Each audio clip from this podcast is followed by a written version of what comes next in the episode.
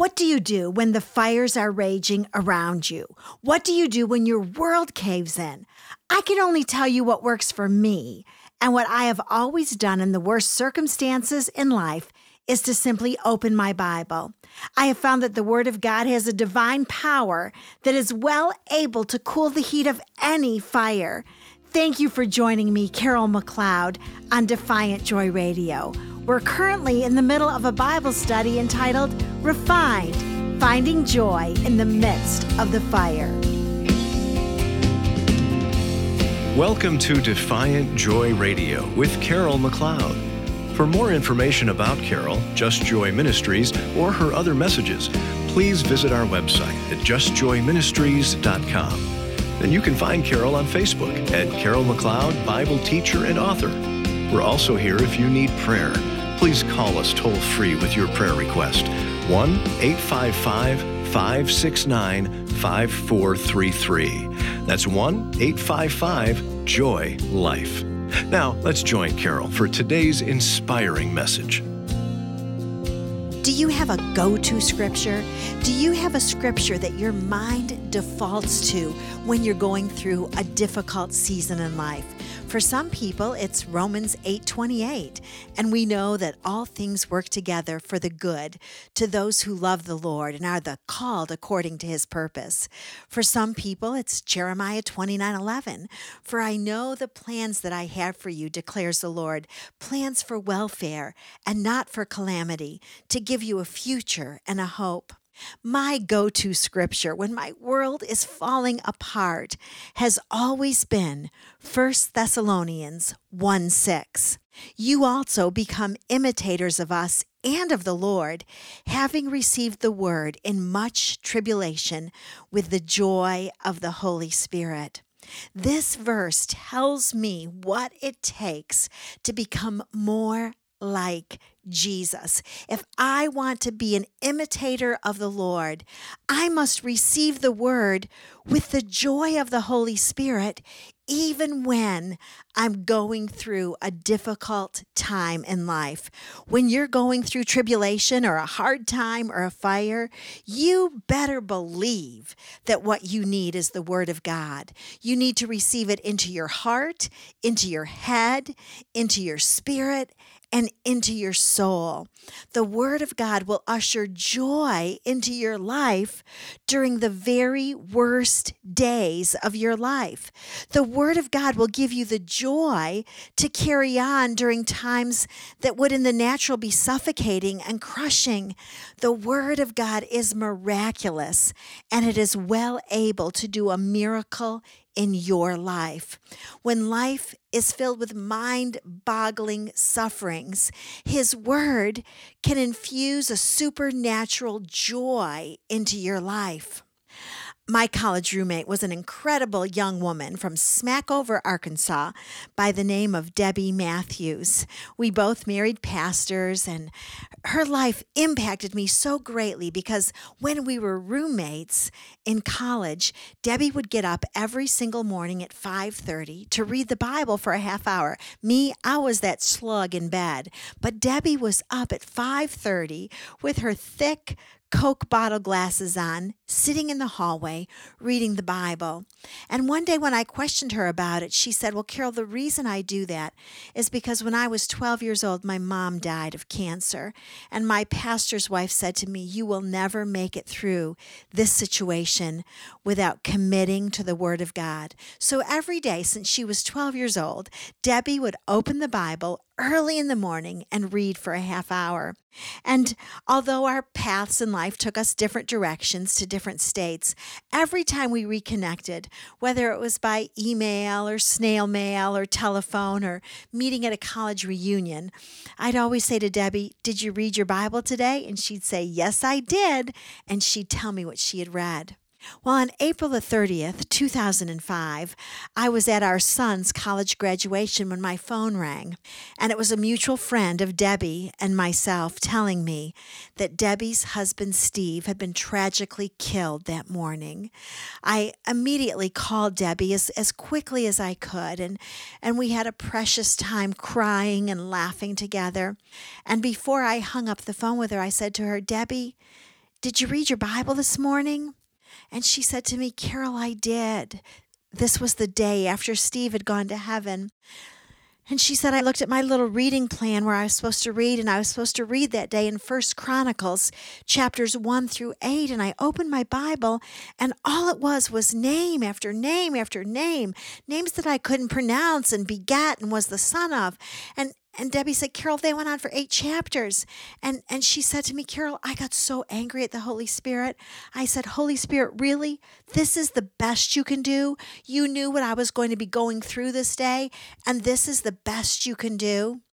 And the Holy Spirit whispered in her ear, Yes, Debbie, this is the best I can do because I wanted to remind you that people are important to God. And Steve's life has not gone unnoticed in the history book of heaven. And so Debbie continued to read name after name after name in the first eight chapters of the book of First Chronicles. I also knew a woman who had a nervous breakdown in her early 30s. She landed in a mental hospital for three weeks. Her husband went to visit her every night while he was trying to see to their three children at home. And what brought this woman out of her drug induced stupor was the Bible verses that she had learned as a little girl in Sunday school a doctor would come into her room and try to engage her in conversation. And what would come out of her mouth was, For God so loved the world that he gave his only begotten Son, that whosoever should believe in him should not perish, but have eternal life. And a nurse would come in and try to ask her about her family. And, and, a, and a psalm would come out of, of this woman's mouth, she, she would declare what the Word of God said. The Word of God is miraculous and it is able to do a miracle in you. I remember when our second son, Chris, was getting ready to leave for university a thousand miles away from our home. It was the night before he was going to leave, and I was sitting in my chair in my bedroom, just crying, just weeping. Couldn't believe that it was time for him to grow up and leave me. I, I heard his feet go down the stairs in the pattern that was particular to Chris. Ba-dum, ba-dum, ba-dum, ba-dum, ba-dum. And I sat there in that chair just weeping, thinking, is this the last time I will ever hear his feet on my stairs? And I cried out to the Lord and I said, Lord, if you'll just give me a scripture, I'll be okay. And I opened my Bible to Isaiah 33 6, and the Word of God spoke to my heart. And this verse said, But the Lord will be the stability of your times, a wealth of salvation, wisdom, and knowledge. And God spoke to my mama heart that my kids were not my stability, but the Lord was my stability. And I knew that I could make it. The Word of God is able to give you what people are not able to give you. It will strengthen you in ways that the gym cannot strengthen you. It will give you answers that book learning cannot give you. The Word of God will give you a joy that your circumstances cannot deliver to you. The Word of God will give you peace in every storm of life. Ephesians 6:17 and take the helmet of salvation and the sword of the Spirit, which is the Word of God. You know, there were different types of swords that Roman soldiers used. And you might say, Carol, why do I need to know that? Well, it's important to know why the Word of God is referred to as a sword at this time in history culturally. In, in our society, if we were talking about our modern day society, there's a difference between sports cars and pickup trucks, isn't there? They're used for two different things. There's a difference between denim and silk. There's a difference between stilettos and Uggs.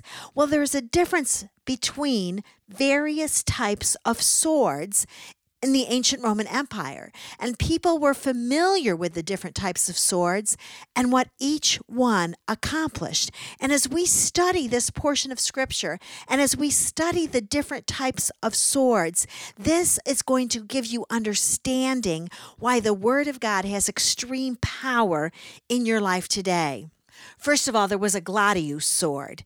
Um, a gladius sword was extremely heavy with a very long blade. It was the most beautiful of all the swords, but it was also cumbersome and awkward. It took two hands to yield the gladius sword. A soldier had to use two hands to swing it, and it was sharpened only on one side, and the other side was blunt and dull. Well, when the Holy Spirit and Paul talk about the Word of God being the sword of the Spirit, they didn't use the word gladius. And then there was a shorter and narrower and lighter sword. It was easy to carry, but it didn't do significant damage.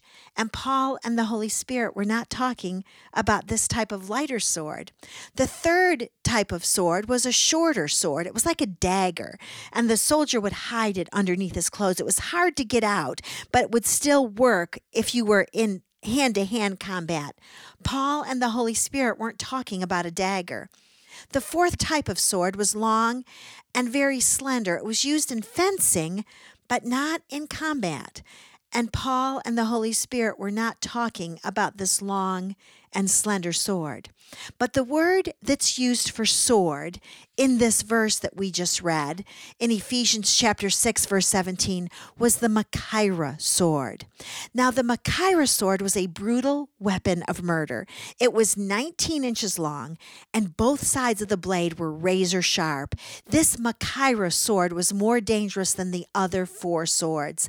The tip of the Machaira sword turned upward, and the point was extremely sharp and deadly, and it inflicted the very worst type of wound.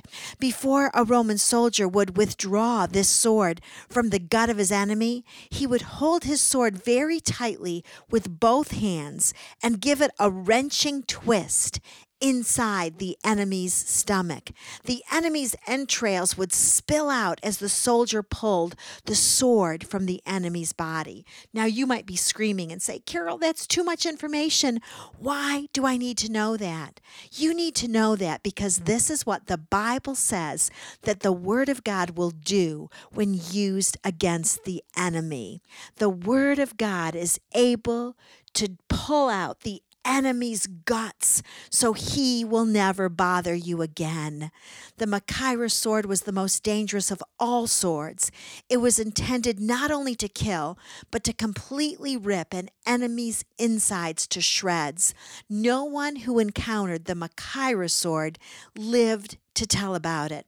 Paul is declaring that God has given to us a weapon that is brutal against the enemy. This weapon, the sword of the Spirit, the Word of God, will rip your foe to shreds. We're so glad you were able to join us today.